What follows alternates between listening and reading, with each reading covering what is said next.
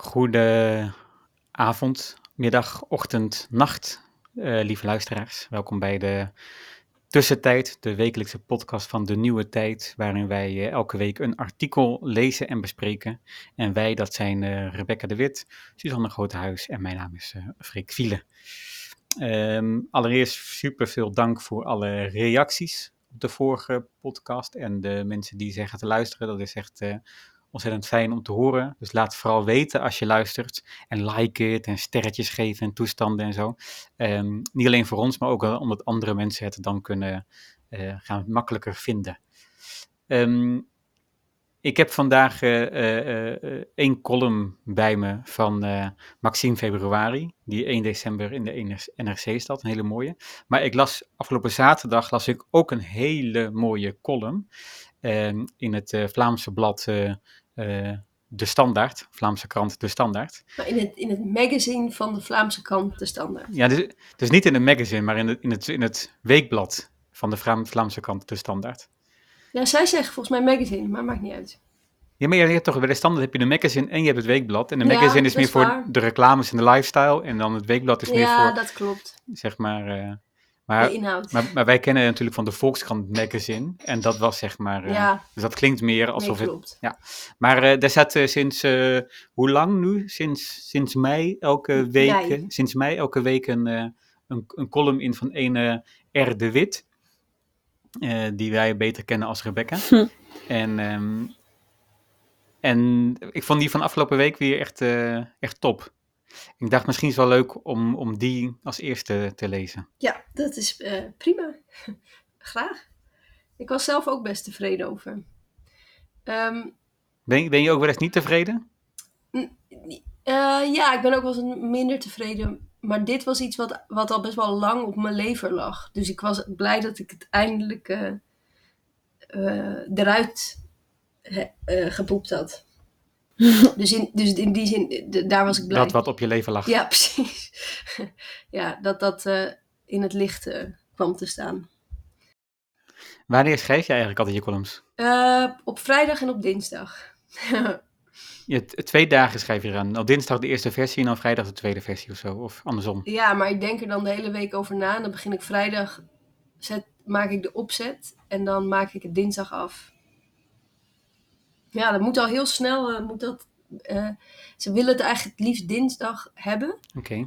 Okay. Um, en um, dat heeft soms tot gevolg dat ik, um, als er donderdag iets gebeurt waarvan ik denk, daar moet ik echt iets over zeggen, dat ik dan uh, donderdag alsnog heel erg aan de bak moet. Dus, dus de, de, dat, en dat is nu al een paar keer gebeurd, dat ik dan mijn column moest omgooien of eigenlijk weggooien. Omdat ik dacht, ja, dit, hier moet ik iets over zeggen. Terwijl ik helemaal niet zo'n actuele, zeg maar, schrijver ben. Maar dan wilde ik er toch iets mee doen. Nee, want je schrijft nooit van uh, afgelopen dinsdag zei uh, uh, minister-president bla bla dit. en toen dacht ik dat.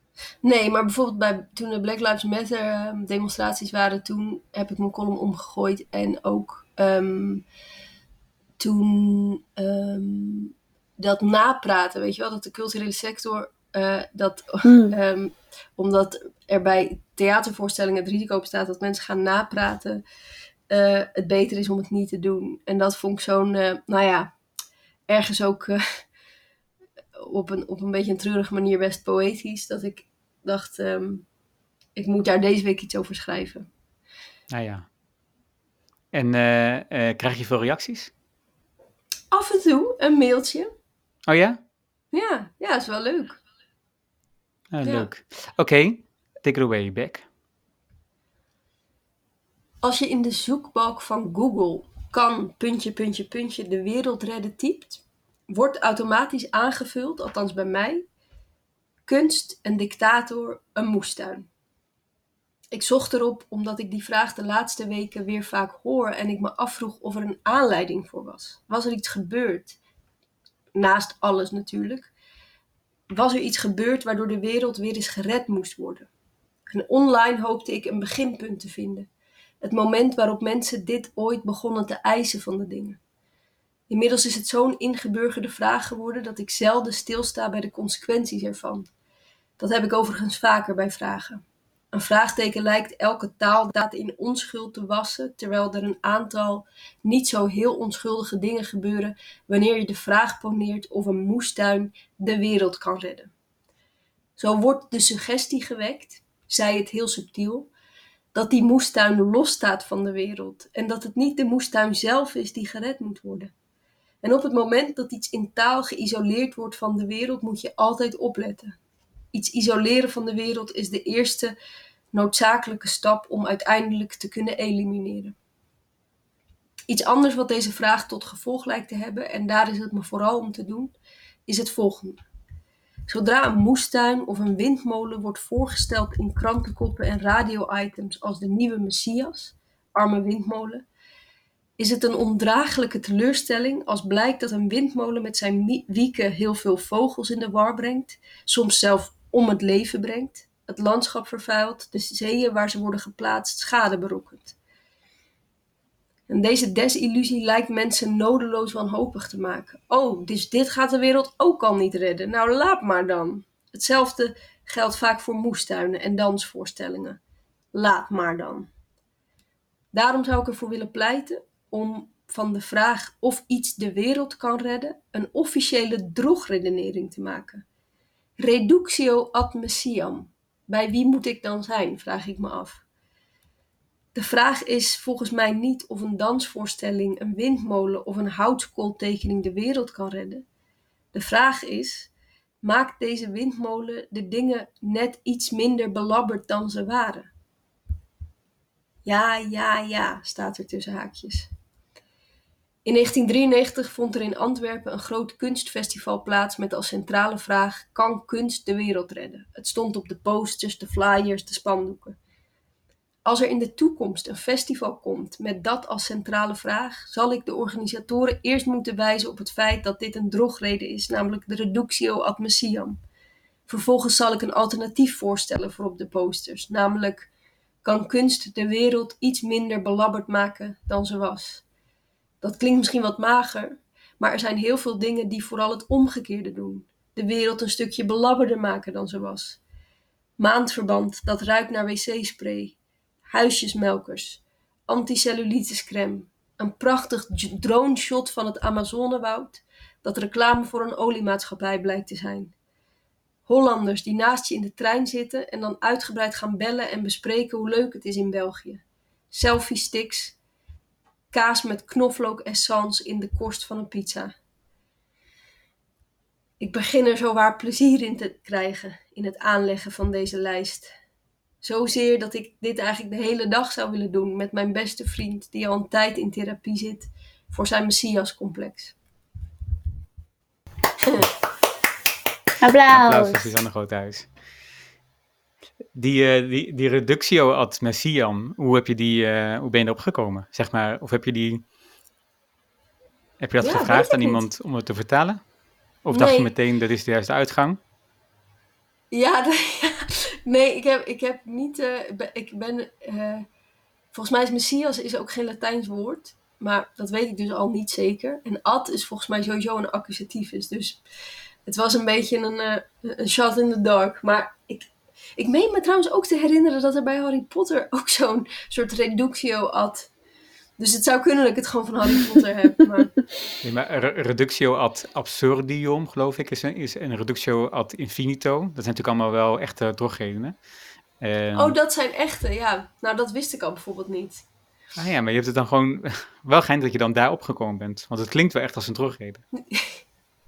Ja? Oh, yes. Nou, ik had, ook, ik had wel ook een mailtje gekregen van iemand die, eh, die zijn best ging doen om het officieel te maken. Die het in ieder geval zou gaan gebruiken. Ja? Ja, Het is wel een goede inderdaad, ja. Dat, je, dat, je dan, dat, dat we zoveel verwachting hebben van alles, dat je daardoor al niet Hmm. meer al bij alles denkt, laat maar dan. Zeg maar, als het niet het meest gezellige kerstfeest kan worden, dan, heb je, dan hoeft het ook eigenlijk al niet. ja. Ja, en het is de... Ja, ik denk met, met heel veel dingen inderdaad. Ook een relatie. Het is, echt, het is echt gek hoeveel we verwachten van bepaalde dingen. Terwijl dat het echt minder goed maakt. Er is er ook zo'n oud-Hollands spreekwoord, beter is de vijand van goed. Ja, Oh ja. dat is een uitspraak van Voltaire. Van Voltaire. Maar- Een oud-Hollandse, de oud- de oud-Hollandse Voltaire. en dan zou milieu le ennemi de bien. ja. Ja, Le mieux, l'ennemi du bien. nou ja. Eh, die talen, hè, dat is zo talig, jongen, dat, dat bij de nieuwe tijd. Allemaal verschillende. Beck, had je, nog, eh, had je nog veel dingen op je lijstje die de column niet gehaald hebben? Die je irritant vindt? Ehm, eh, nee, maar ik had wel een hele lijst van hoe het komt dat we zo makkelijk kunnen poneren dat de wereld ten onder gaat. En hoe het komt dat we daar allemaal zo makkelijk in meegaan. Want de wereld redden suggereert dat de wereld gered moet worden. En toen dacht ik, hoe kan dat nou? En toen dacht ik, waarschijnlijk ehm, ziet iedereen op zijn eigen manier in bepaalde dingen toch de ondergang van de wereld. En toen had ik een hele lijst waar ik dan de ondergang van de wereld in zie. Ehm, die, waar ik het overigens niet helemaal mee eens ben. Maar bijvoorbeeld Plopsaland stond erin. Ik vind dat helemaal niet de ondergang van de wereld. Ik denk dat ik dat... Ik heb geloof ik Nee. bijna in elke column dat ik probeer Plopsaland... omdat ik dat gewoon een heel geestig woord vind... eh, te, te, te droppen. Maar ik denk dat dat wel waar is. Dat iedereen op zijn eigen... manier- Ja, selfie sticks. Daar zie ik bijvoorbeeld wel de ondergang van de wereld in. Maar Ik wil wel met jou een keer naar Plopsaland, zodat je daarna in je column kunt zeggen: Ik was in Plopsaland woensdag. En dan, blijkt dat het toch... ja, maar gewoon de, dat is gewoon de situatie waar er in er iets anders gebeurde. Maar dan kan je Ja. het er toch over hebben. Ja, of dat je daar Ja, helemaal niet eh, de cultuurpessimist hoeft uit te hangen, maar juist getroffen wordt Nee, door eh, nee. de vredeliefheid van mensen die ook allemaal maar lief zijn. En, en het goed proberen. Hmm. Ja, ik, ik reed eh, laat la- langs het Efteling Hotel. En dan is mijn eerste reactie toch... Dan maakt mijn hart toch echt een sprong van, Hmm. hoe de, van dat gebouw en hoe het is uitgelicht. Terwijl het op zich getuigt van slechte smaak of zo. Maar ik hou heel erg eigenlijk van die Anton Pieck. eh, of zeg maar wat je als kind toch heel mooi vindt of zo eigenlijk. Ja, Ehm, zeker. Dus, ik, dus ik, zie, ik zie daar niet de ondergang van de wereld in. Maar, ik denk dat iemand van acht niet zegt: Oh, het is niet helemaal mijn smaak of zo. Nee, nee, nee. Stel je Maar voor. ja, zou dan Hmm. smaak ook iets zijn om- om je te onderscheiden? Of een soort asset voor, voor ik denk, Ik denk het. aan je wel, ja. Ik denk dat smaak dat is. Aan goede smaak ten onder. Ja. Mag ik nog één ding zeggen over Ja? de column? Dat, dat, dat ehm, ik denk dat die instelling of zo, of de- het feit dat ik dus ehm, het herformuleren van de vraag van maakt het het iets minder kut? Dat was eigenlijk eerst de vraag, maar ik dacht ja, dat is misschien niet goed om te zeggen. Ehm, dat is wel überhaupt voor het klimaatvraagstuk best belangrijk, omdat het, als je denkt dat iets de wereld kan redden, vergeet je gewoon best wel dat windmolens en zo sowieso ruimte innemen. Dus het is niet. En, en heel veel energie kosten, überhaupt om te maken. En ehm, Hmm. dus als het gaat over het energievraagstuk, is dat best wel. Dan is eigenlijk altijd, volgens mij, moet je altijd denken: nou, dit is net iets minder kut dan, dan benzine, zeg maar. Ja, ja, ja. Maar goed, ja. Je Dus wilde een- een andere column ja, voorlezen. ik wou de column voorlezen van Maxime Februari. En Ja, Ehm, sowieso is Maxime Februari al, al, al jarenlang een van de andere beste columnisten van, eh, van de Lage Landen. En, eh, eh, ja, en dit is weer eentje die heel mooi is. En die ik ook, moet ik eerlijk zeggen, zelf ook wel drie keer heb moeten lezen voor ik hem echt eh, goed kon lezen.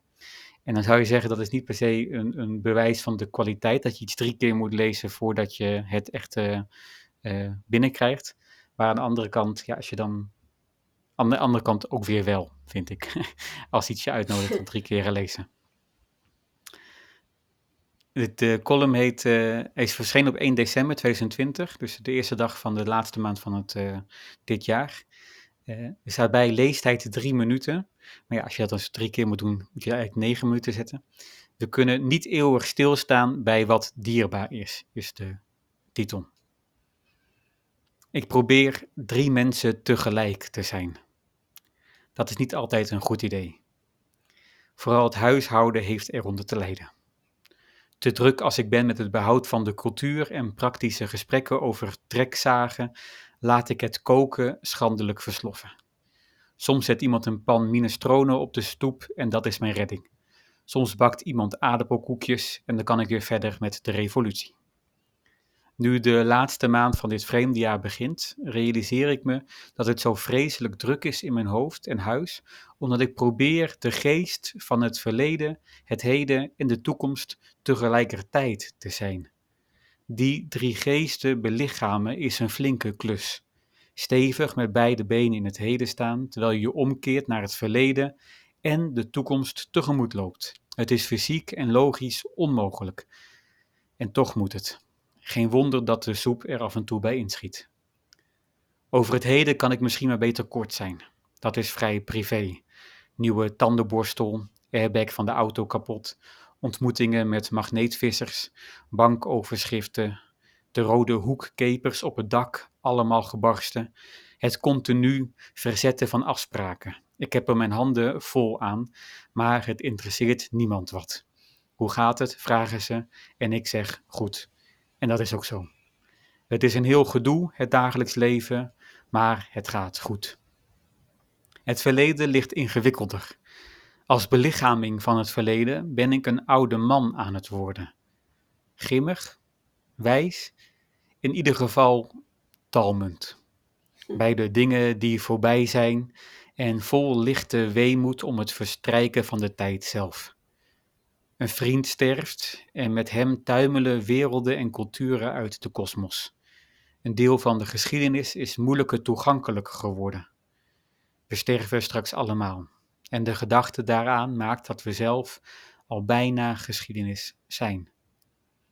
In 1837 spreekt de Amerikaanse schrijver Ralph Waldo Emerson tegen een zaal met geleerden over het kantelpunt tussen verleden en toekomst. Via kunsten, boeken en instituties oefenen de glorieuze doden invloed uit op de levenden. Via boeken misschien nog wel het meest. De ouden hebben de wereld om hen heen opgeslurpt en in de vorm van teksten weer uitgespuugd. Alledaagse actie erin, onsterfelijke gedachten eruit. Zaken en bedrijvigheid erin, poëzie eruit. In saaie feiten, uit kwikzilverig denken. Zulke teksten inspireren de nieuwe generaties een tijdje. De boeken blijven zingen zolang als ze diep zijn. Maar ze moeten uiteindelijk weer uit het centrum van de aandacht verdwijnen, want elke tijd heeft zijn eigen tekst nodig. Zoals er geen luchtpomp is die een perfect vacuüm kan zuigen, zegt Emerson, zo is er ook geen schrijver die het conventionele en het tijdgebondene helemaal uit zijn werk krijgt gezogen. Niemand schrijft voor alle generaties. Geen boek is relevant voor altijd. Exit Emerson. We kunnen niet eeuwig blijven stilstaan bij wat ons dierbaar is. Nadat we het oude tot ons hebben laten doordringen, moeten we zelf aan iets nieuws beginnen. De toekomst vraagt het.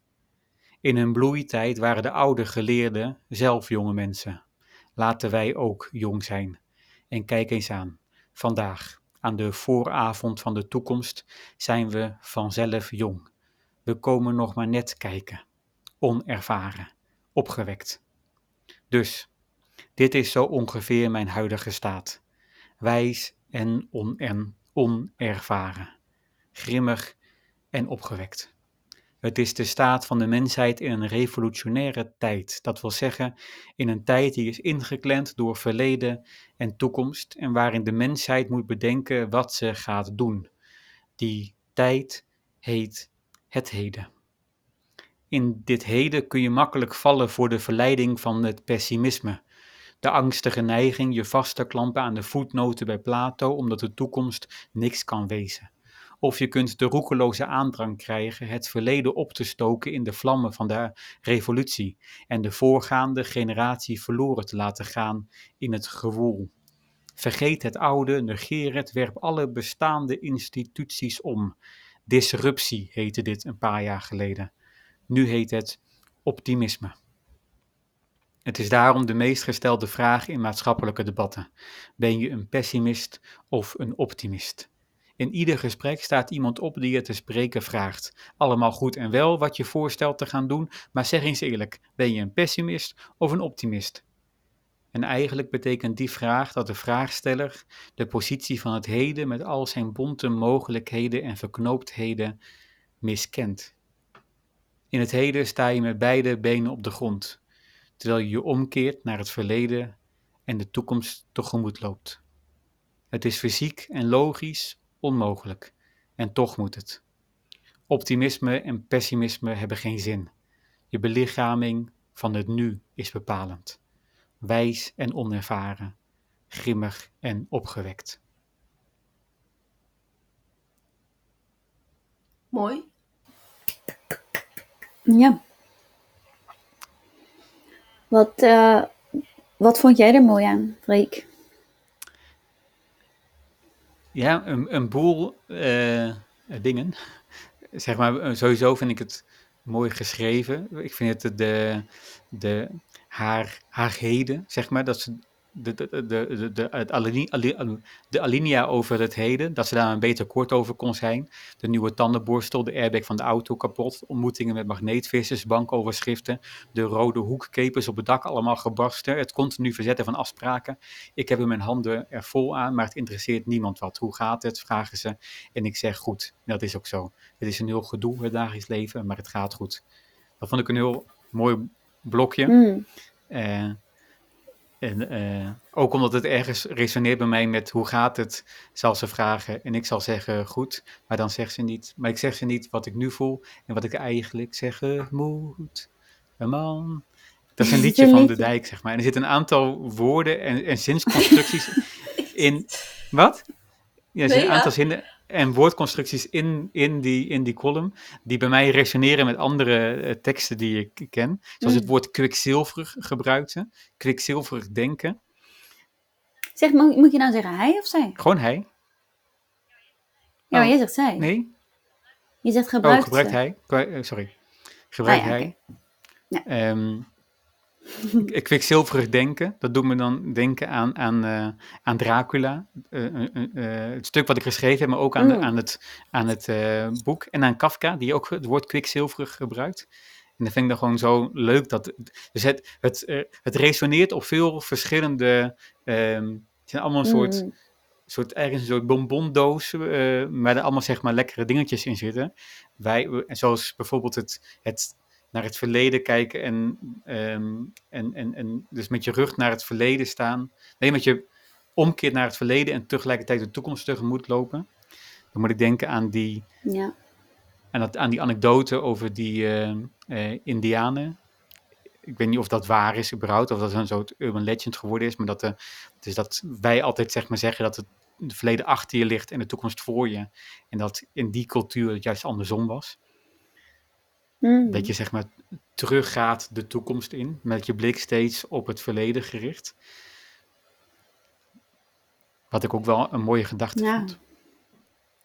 Ja, volgens mij, wat, wat ik er Ja, zeker, mooi ja. aan vind, of het beeld wat het schetst, is dat het, het heden, wat je zo opslokt, inderdaad, eigenlijk de, de smalste tijd is die er is, of zo. Dus dat, je, dat het verleden en de toekomst veel groter zijn. En dat je dus ingeklemd zit, inderdaad, tussen die twee dingen, terwijl je tegelijkertijd zo met, ehm, ja, al die, al die ehm, dagelijkse dingen bezig bent. Terwijl het verleden dat, is, dat vind ik echt iets wonderlijks. Dat dat. ehm, dat er eigenlijk gewoon niet zoiets is als voltooid verleden tijd. Want naarmate je ouder wordt, dat verleden verandert van vorm of zo. Of je kijkt met andere dingen en ehm, dat. dat eh, ja, ik vind het ook gek of zo dat door een, eh, bijvoorbeeld een kind te hebben, dat dan ook zeg maar mijn, het, het ontbreken van mijn moeder ook weer heel andere. Dat is ook weer een nieuw soort gebied of zo, waarvan ik dacht: oh ja, dat, Hmm. dat ehm, is niet. Dat, er is geen voltooid verleden tijd, want ze is er dan nu weer niet of zo. En, en nu ben ik opgeschoven Hmm. naar haar en is dus. Ik heb best wel vaak het gevoel dat je. Maar ik, ja, dus daar moet ik dan aan denken dat de manier waarop wij tijd verbeelden, dus als een lijn waar je dan inderdaad naar voor gaat, dat dat helemaal niet is hoe ik het ervaar. Namelijk meer als iets wat vanuit een centrum uitdijt. En dat ook Mhm. dingen die er gebeuren in het verleden nooit per se voorbij gaan, maar dat de, doordat er meer tijd bij komt en die tijd dus uitdijt, dat, de verhou- dat het wat er gebeurd is in verhouding kleiner wordt. Dus dat dat eigenlijk het enige is wat Ja. er gebeurt. Dus de dingen worden, krijgen andere verhoudingen, maar niet per se. Je- ja, ik blijf er voor mijn gevoel in staan of zo in die tuin. Ik kan wel zeggen, oh ja, de- en dan Mm. zie ik daar links, oh ja, dat is daar. En dan soms door, door, door iets te zien of iets te voelen of iets te ruiken, kom ik daar dan weer langs. Maar er is dan genoeg, zeg maar, tijd of ruimte bijgekomen, waardoor je daar niet de hele tijd Mhm. in hoeft te zitten of zo. Maar dus daar, daarin vind ik dat best wel, ehm, ja. Ik denk wel eens dat eh, de chronologische manier om naar tijd te kijken, dat dat echt een soort constructie is die we hebben gemaakt, zodat je, zodat je verantwoordelijkheid neemt. Want ik heb het gevoel dat dat het meest directe gevolg ervan is. Dat je dus bij alles wat je doet weet, dit heeft gevolgen voor de toekomst. Of ik heb iets geleerd uit het verleden, waardoor als je daar zo van doordrongen bent, moet je het wel op een lijn plaatsen allemaal. Want anders heeft het geen zin of zo wat je Maar doet. denk je niet dat, ja, dat vind ik wel grappig wat je zegt. Ik ben het daar niet mee eens, hè, want ik, bev- ik ervaar het ook veel meer als. En ik hoorde laatst zo dat in de psychologie het vaak wordt gezien als dat je een soort vlak hebt waar dat allemaal gebeurtenissen op zijn. En iemand trekt daar dan een lijn tussen. En die kan bijvoorbeeld per ongeluk eigenlijk een, alleen maar de negatieve dingen eruit halen en die verbinden met elkaar. Maar je zou ook een andere lijn kunnen trekken en dan een ander leven hebben gehad of zo. Wat ook Ja. waar is. Dus daar spreken ze al veel vaker van dat het eigenlijk een soort vlak is waarop dingen gebeuren. Ja, dat je biografie lijkt ook maar een dat, constructie eh, oh, is. Mm. Ja, ja. maar. Ehm, als je het, de het beeld van de lijn lijkt mij veel meer ehm, ehm, uitnodigen tot roekeloosheid. Omdat dingen dus achter je kunnen liggen. En dat je een soort van nooit meer, Ah ja. ja, zeg maar, ga en, en zie niet Het is niet voor ja, eeuwig. Terwijl ik het gevoel heb dat alles de hele tijd voor eeuwig is.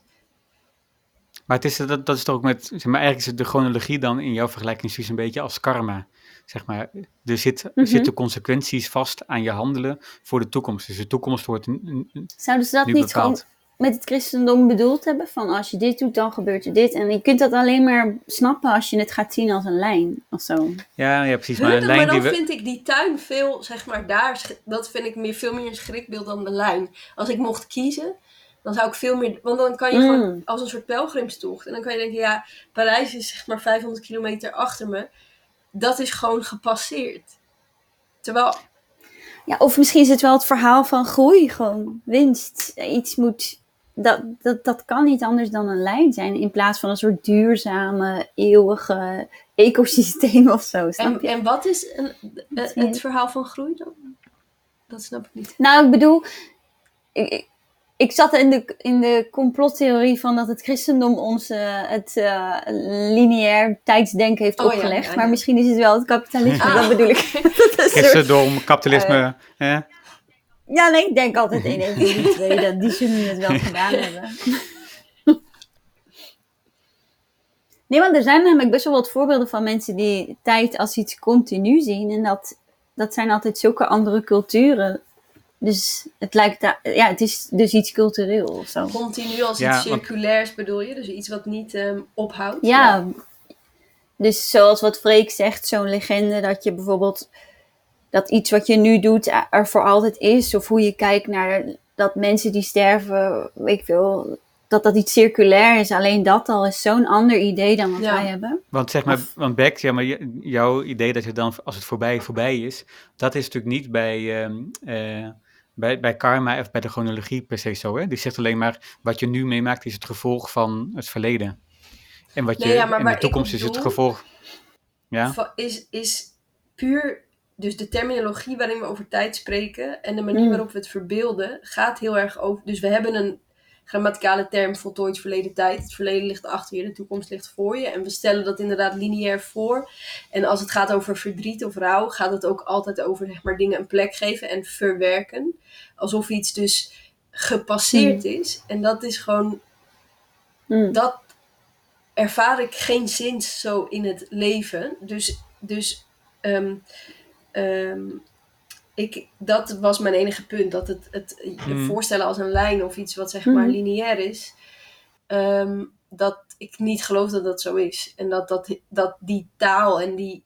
ehm, ja, de taal die we daarvoor hebben, mij ook best wel vaak op het verkeerde been zet. Ik heb namelijk best wel vaak dat ik als mensen zeggen, ja, dat moet je gewoon loslaten of zo. Dan denk ik, ja, gewoon loslaten. Dan voel ik me altijd Ja. best wel falen. Omdat ik denk, oh, ik moet het gewoon... Ik, zeg maar, alsof ik een Ik weet ook nooit wat dat betekent. ja, nee, ja, dan denk ik alsof ik een soort van, zeg maar, bij de grammofoonplaat, het soort het emotionele equivalent van, nee, maar ik, ik heb liever een grammofoonplaat dan een mp3-speler of zo. De- terwijl, ja, ik weet niet. ehm, dus- En, en dus dat ik- je de dus grammofoonplaat is- moet loslaten. Ja, en zeg maar de toekomst omarmen of zo. En dat dat dan geldt voor al je soort trauma's uit je leven. Dat je, dat je die dan, dat je daar, je daaraan vasthoudt of zo. Ik bedoel, wat natuurlijk bestaat. Er bestaat zoiets als zeg maar inderdaad te veel vasthouden aan dingen. Of inderdaad, wat jij net zei, Suus, dat je te veel dat als narratief van je leven ziet. En ehm, ik heb dus heel erg, nou ja, nee, dit ga ik niet vertellen. Dit, dit, dit, dit moet, je, knippen. Straks. Ja, eh, Straks als Freek stopt met de opnemen. En eh, ehm, Mensen denken dat deze podcast is alsof je kletst met ons aan tafel. Maar dat, dat, is, dat doen we eigenlijk daarna nog. de, juicy details. Ehm, Ja, misschien wat ik nog wel ook mooi vond aan, aan, dit, aan de column van eh, ehm, eh, Maxime, ehm, is, is de. Is, is, we daar hebben we het ook al vaker over gehad. De vraag, zeg maar, of je een pessimist of een optimist bent. En, eigenlijk, en ik vind wel dat eh, hij dat elegant afschrijft, die vraag. ja, heel Eh, mooi, heel nou- mooi. En ik onderschrijf ook echt... Sorry, jij was nog bezig aan een zin. Nou, eigenlijk dat, dat, ze, dat hij zegt, eh, eigenlijk betekent die vraag dat de vragensteller de positie van het heden met al zijn bonte mogelijkheden en verknoptheden miskent. Dat vind ik wel. eh, Ja, eh, eh, Want eigenlijk is het Mm. dezelfde met van ben je hoopvol of ben je wanhopig over de toekomst. ja en- nee, en- klopt. en- En, eigenlijk, Dus het eerlijk, enige eerlijke antwoord is allebei. Want we zitten in een nu met oneindig veel mogelijkheden. ja, en ook dat die vraag in wezen niet zo relevant is, omdat je gewoon alles bent. En, en, en je niet zeg maar of hoeft te denken, alles komt wel goed of alles niet komt. Beide zeg maar staten van zijn, beide gedachten over de toekomst, kunnen je zowel zeg maar passief, gelaten, depressief of eh, aanzetten tot activiteit. En ik denk dat het belangrijker is, heb je nu zin om er iets aan te doen of voel je je eh, te neergeslagen? Weet je wat ik ook wel eens denk? Maar ik weet niet of het voor elke situatie geldt. Maar het feit dat je de vraag stelt: ben je iemand die positief of negatief denkt? Um, we leggen altijd zoveel macht in hoe iemand denkt of reflecteert. En ik, ik geloof wel echt dat als je zeg maar handelt, dat je je denken dan eigenlijk meetrekt of zo. Of tenminste, dat dat even vaak waar is. Snap je wat ik bedoel? Ja, zeker. Dat we het er eigenlijk allemaal helemaal niet zoveel over zouden moeten hebben. Maar dat mensen dus bijvoorbeeld dan moeten gaan tuinieren of zo en zichzelf ergens in meetrekken dan of zo. Ja, Uh, waarmee ik niet bedoel, ik bedoel, depressie is iets anders, hè? dat is iets heel serieus. Hè? Dat, dat bedoel ik niet, hè? maar meer gewoon het simpele pessimist zijn. nou ja of zelfs, zelfs bij, bij depressie schijnt tuinieren eh goede Ja, resultaten te hebben. schijnt, ja. Nee, en, eh, maar ik denk, ik denk dat het twee dingen is. Hè? Zo, als je zegt, als je zegt ja, kijk, het leven is een vlak met gebeurtenissen. En het is de vraag welke lijn, welk verhaal je maakt eigenlijk van al die losse gebeurtenissen. Kan je denk ik proberen eh, dat verhaal te herschrijven. En, en, en er een, en, Ja. en andere puntjes te kijken en dan denken, hé, hey, maar eigenlijk is, is dit gewoon mijn verhaal. Eigenlijk ben ik op mijn twaalfde is dit gebeurd en toen dacht ik op mijn veertiende dat. En daarom ben ik nu, zeg maar, je kunt er een positief of een negatief verhaal van maken. En dat is misschien een beetje wat je, Ja. wat je kunt bedoelen met, zeg maar, hoe kijk je naar, naar de wereld? Of hoe kijk je naar je, naar, hoe, hoe, hoe denk je? Maar het is natuurlijk ook iets voor te zeggen, inderdaad gewoon het, eh, in het heden iets te veranderen en te doen, waardoor dat, waardoor dat verhaal eh, minder belangrijk is. Ik vond het dus een enorme bevrijding om niet meer mezelf de vraag te stellen of ik hoopvol ben of niet. Omdat Hm. het wordt inderdaad altijd voorgesteld als een soort conditio sine qua non. Dus alsof je hoop moet hebben voordat je inderdaad aan de slag kunt of zo. Maar dat is echt niet zo. En dat is echt een opluchting. Nee, Ehm, dus dat kan ik iedereen aanraden. denk het ook, ja. Jezelf die vraag niet meer te stellen. Ik vind het ook wel bij, bijzonder om te zien bij kinderen die opgroeien. de- Die zijn de eerste jaren van hun leven zeg maar niet reflectief. En ze zijn gewoon en ze doen. En ik denk soms wel dat, dat we daar heel ver van weg zijn als we eenmaal volwassen zijn. Dan gaan we podcasts maken waarin we reflecteren over onze reflecties. En dan gaan Ja, we. precies. En zelfs over de reflecties die we hebben over reflecties van anderen Maar die ja. in de krant schrijven. We doen dat een half uur, een uurtje per dag. Ik bedoel, het zou goed kunnen dat jullie de rest van de negen uur, zeg maar, eh, iets aan het, eh, koekjes aan het bakken zijn of zo. Dus dan is het prima. Deze tussentijd gebruiken we om te reflecteren over de reflecties, op onze reflecties, van de reflecties van Ja. andere mensen. En daar zijn we heel benieuwd naar, beste luisteraar, wat uw reflecties daar Of zijn. een artikel, ja, Of een artikel. precies. Of, of als, als iemand een suggestie heeft waar we het over moeten hebben. Ja, heel graag. En eh, tot de volgende week. Reacties mogen naar info uit de nieuwe tijd of de nieuwe tijd met BE of op onze social media. Of je kunt ook onze eh, podcast sterretjes geven, dan wordt die beter gevonden. Doei doei! Doei!